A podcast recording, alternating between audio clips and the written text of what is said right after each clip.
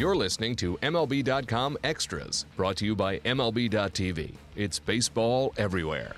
Hello, everyone. I'm Anthony Cashman. Thanks for tuning in once again to our Twins Talk here, and uh, joined by Rhett Bollinger. As always, Rhett is about to take off for Florida, and he'll be in Fort Myers uh, for the length of camp. Yeah, excuse me, length of camp as the Twins get ready for 2016 after a nice surge up the standings in 2015. Rhett, uh, let's let's hit on some key uh, talking points here uh, for the Twins spring, and uh, in my eyes, the, the biggest one is maybe the rotation battle uh, in the back end of the rotation. Uh, I'm assuming uh, Ervin Santana, Phil Hughes, and Kyle Gibson are, are locks. I would say. What what's the future hold for those last two spots in rotation? Well, it's going to be interesting. As you said, I think Gibson, Hughes, Santana are locks. Um, those last two spots are going to be up for grabs there. Um, it's going to be kind of an interesting battle. I mean, Ricky Nolasco is definitely the biggest wild card. The last two years has really struggled. Um, but we know that he's owed, you know, two years and $25 million. Uh, yeah. They're going to give him every chance possible uh, to make that rotation because they probably don't want to pay a guy like 12.5 million to, to just be in the bullpen as a long reliever. Um, Tommy Milone, another veteran, actually coming off a pretty good year last year. I think he had a 3.92 ERA uh, was definitely a very important piece for them as a guy that kind of filled in when others got hurt. Um, so you got to figure he's got a strong chance. He didn't really do anything to lose a spot last year. Um, he's just not really a guy that you know. He's not an overpowering pitcher. He's kind of a soft tossing lefty. So I don't really see him as a guy that goes to the bullpen either. Uh, yeah. So to me, they're still kind of the favorites, but you know, fans don't want to hear that because they've got some young pitching options now. Uh, Tyler Duffey had a great 10 starts last year down the stretch and really, you know, based on that alone, probably is deserving to be in the rotation. But sometimes, like I said, the business side of it kind of gets in the way with the contracts Nolasco and even Milone. You know, a guy that just signed a contract as an arbitration eligible guy. Um, Trevor May is going to be in that mix, but I, I still kind of think that May's probably more likely to it into the bullpen. Um, and Jose Berrios, top prospect, certainly they're going to get a look at him. Um, I think he's probably one of their best five starters already in terms of just pure talent and skill. Um, I think this is the same kind of thing. It's a little bit of that business side of it that they've got some other options. The fact that Berrios hasn't been called up yet, they could delay some of that, you know, free agency and that kind of stuff. They keep them down a little bit. So I think it's going to be a big battle, but at the same time, and anything could happen. But I think going into it, I think the veterans have a little bit of a leg up, but it's kind of going to come down to performance and all that. Yeah, that's that'll be interesting. I mean, yeah, uh, Berrios, you understand, uh, you know, every team plays that game. Uh, far as the initial call up and, and the service clock. But uh, yeah, Duffey was so good for them down the stretch last season.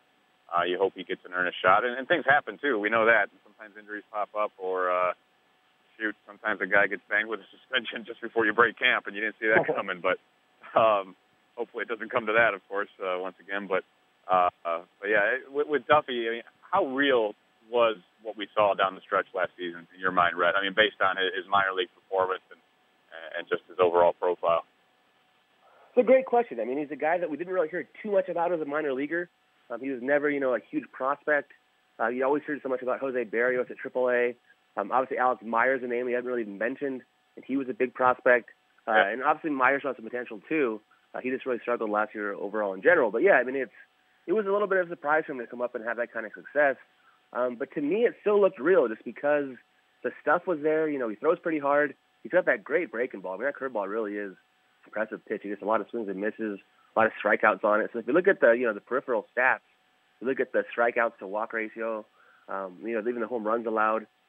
You know, it was a legit performance in that sense. You know, you never know if you can repeat that and you can continue to kind of get these guys to continue to chase on that curveball. Um, that's really kind of the bread and butter. Is that curveball really was uh, the difference maker for him last year. Um, but if guys can lay off of it, you know, that's the one thing we'll kind of see in his second year. Um, but it was pretty legitimate to me. It wasn't like it was smoke and mirrors. I've seen other Twins pitchers come up in recent years, you know, kind of come up and the guys that don't strike anybody out. Next thing you know, they have a nice little run, but the league catches up to them. Maybe a guy like Scott Diamond uh, comes yeah. to mind. Whereas Duffey has the legit stuff, um, and even his minor league numbers were pretty solid though. They just weren't. He just never jumped out at you the, the way that some of the really big prospects did. Um, but I think he's a legit starter, and I think that he's got a real shot to make it. It's just going to kind of come down to like I said, sometimes it comes down to the business side of it. And as you said, sometimes someone can get hurt. You never know. So I certainly think there's a good chance he makes the rotation, but uh, you never know. And there's certainly a chance he also could be at AAA. Uh, and, and the bullpen will be affected by the rotation battle, but but is the bullpen the only other source of you know earnest position battle in your mind? Well, pretty much, but you never know position player wise in the sense that Byron Buxton's got to you know prove himself. Um, the Twins yeah. would love for him to have a great spring and for him to grab the center field job and never look back. Um, but he's got to prove that. There's certainly a chance that he could struggle in, in spring, and they could say, you know what, we want Byron to go back down to AAA and kind of work on a few things, you know, offensively. Center field, in that sense, they could either say, okay, we're just going to throw Eddie Rosario out there in the short term until until Byron's ready, or they could even have Danny Santana out there in center field.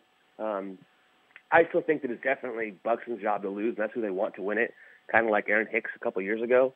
Um, but, but otherwise, yeah, I mean, I think Miguel Sano certainly is going to make the team, but right field's be interesting to watch. But I, I think at this point they've pretty much gone all in on the right field experiment.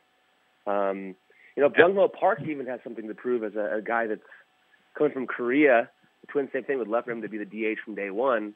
Um, but he technically can be sent to the minors, and if he had a really disastrous spring, um, that could happen. But but really, I mean, as long as the guys kind of produce as expected in terms of position players, it wouldn't, you know, it should be kind of locked down. Um, but yeah, the bullpen's going to be the more the, you know, the kind of the, um, the back end set with guys like Perkins and Jepsen and, and Fien and probably May, but those last few spots will definitely be up for grabs. Um, another item that, that came up this week is Joe Mauer's vision. Uh, he says uh, he told the I believe the St. Paul Pioneer Press that his vision was affected by his 2013 concussion, and that he's going to basically experiment with wearing sunglasses during day games. And as you noted, Rhett, there is actually a there was a pretty distinct difference in his uh, performance, uh, his slash line in day games versus night game. Uh, certainly uh, a topic to watch, I guess, as spring develops here. Yeah, it's very interesting to me. I mean, we've known that uh, ever since that concussion uh, in 2013, he really hasn't been the same player. And obviously, even the year that he had it, uh, he was having a great year. He was an all-star that year. He was still a catcher. He takes a foul tip to the mask, has a concussion, and misses the rest of the year. And ever since then, you know, the move to first base, thought, okay, I'll be healthy, hopefully get back to that kind of level of production that he was at before the concussion. In the last years, it just hasn't happened. You know, he's really struggled offensively, hasn't been the same player. Um, but he really hadn't used that excuse. You know, he's, he never, he always kind of said, oh no, the concussion symptoms are pretty much gone, that kind of stuff. Never made excuses for it. And then sure enough, uh, kind of out of nowhere, comes out this report that uh, he actually said that he couldn't see during the day and that he's going to wear sunglasses, you know, at the plate, that kind of thing. Um, so I think it surprised a lot of people. I think it surprised people within the organization. Terry Ryan said that he didn't even know that Mauer was suffering from that. So um, I think it's an interesting thing to see how it's going to go. Um, I don't know how much it really did affect him at the plate. No one really does, probably except for Mauer, uh, just because you know if he hadn't really told the training staff or the, the front office or anything, um, it's hard to know how serious it was or how much he wanted to hide it from them. Um, so it's going to be a big story, I think, Kent to kind of get more from Mauer and kind of figure out what the organization knew, how much that affected him, and then just to kind of play it out and see and watch, you know, how it does affect him. And is he to is it going to help him? Because if obviously him wearing sunglasses really does help him during day games and he can improve his overall numbers, that'd be huge for the Twins.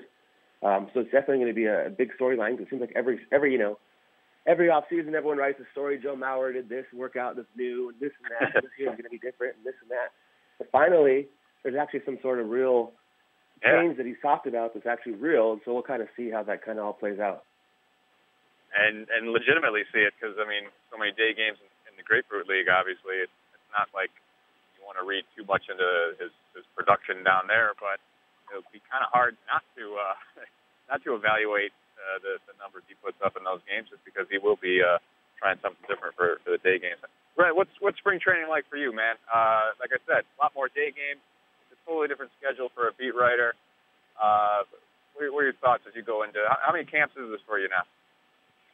Well, this would be my, I believe my sixth camp now with the Twins, um, and then it would be my eighth overall. I did two in Arizona, kind of as a backup, where I used to go they just right. have me kind of park out in Tempe, and they just have me go all over the place.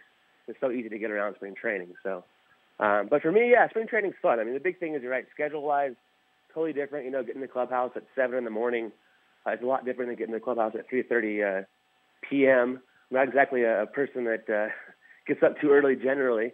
Um, so yeah, it's kind of uh, an interesting thing in that sense. But it's fun, you know, kind of to see all the different position battles and uh, the access is great, and the players are all in a you know great mood because the new season and the excitement of it all.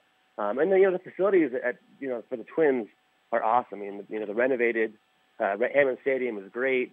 Um, just a, a great venue overall. I mean, spring training in Florida is a little tougher in terms of Fort Myers being a little bit away from everything else in a sense. It's a little bit of a drive to get to the end of the stadium, which is kind of tough. Um, but yeah, it's definitely a fun time of year and kind of gets that excitement ready for the regular season. You must feel like you know the Red Sox roster pretty well by the end of spring camp. Exactly. Yeah. I mean, they're the only other team in town, so they're playing the Red Sox constantly. Same with the Rays. The Rays and Red Sox take yeah. up probably more than half of the Twins schedule. So yeah, you definitely get to know the Rays and Rhett Sox beat writers and uh, all the opposing players, including their minor leaguers no one's ever heard of. Well, uh, I think we can tell the people we had we had to wake you up for this podcast, Red. Thank you for uh, exactly. See, up early, setting the alarm clock, and uh, uh, the dedication there. And, and Rhett's headed off to Fort Myers this week, so be sure to catch his reports from there. Thank you all for tuning in. This has been MLB.com Extras Minnesota Twins edition. MLB.tv Premium, the number one live streaming sports service, is celebrating 13 years. Watch every out of market regular season game live or on demand in true HD. Real time highlights, live look ins, pitch tracking widget, and more. MLB.tv Premium includes a free At Bat 15 subscription. Watch live baseball on over 400 mobile and connected devices. Watch at home, in the office, or on the go every night on every device. Blackout and other restrictions apply. Visit MLB.tv for details.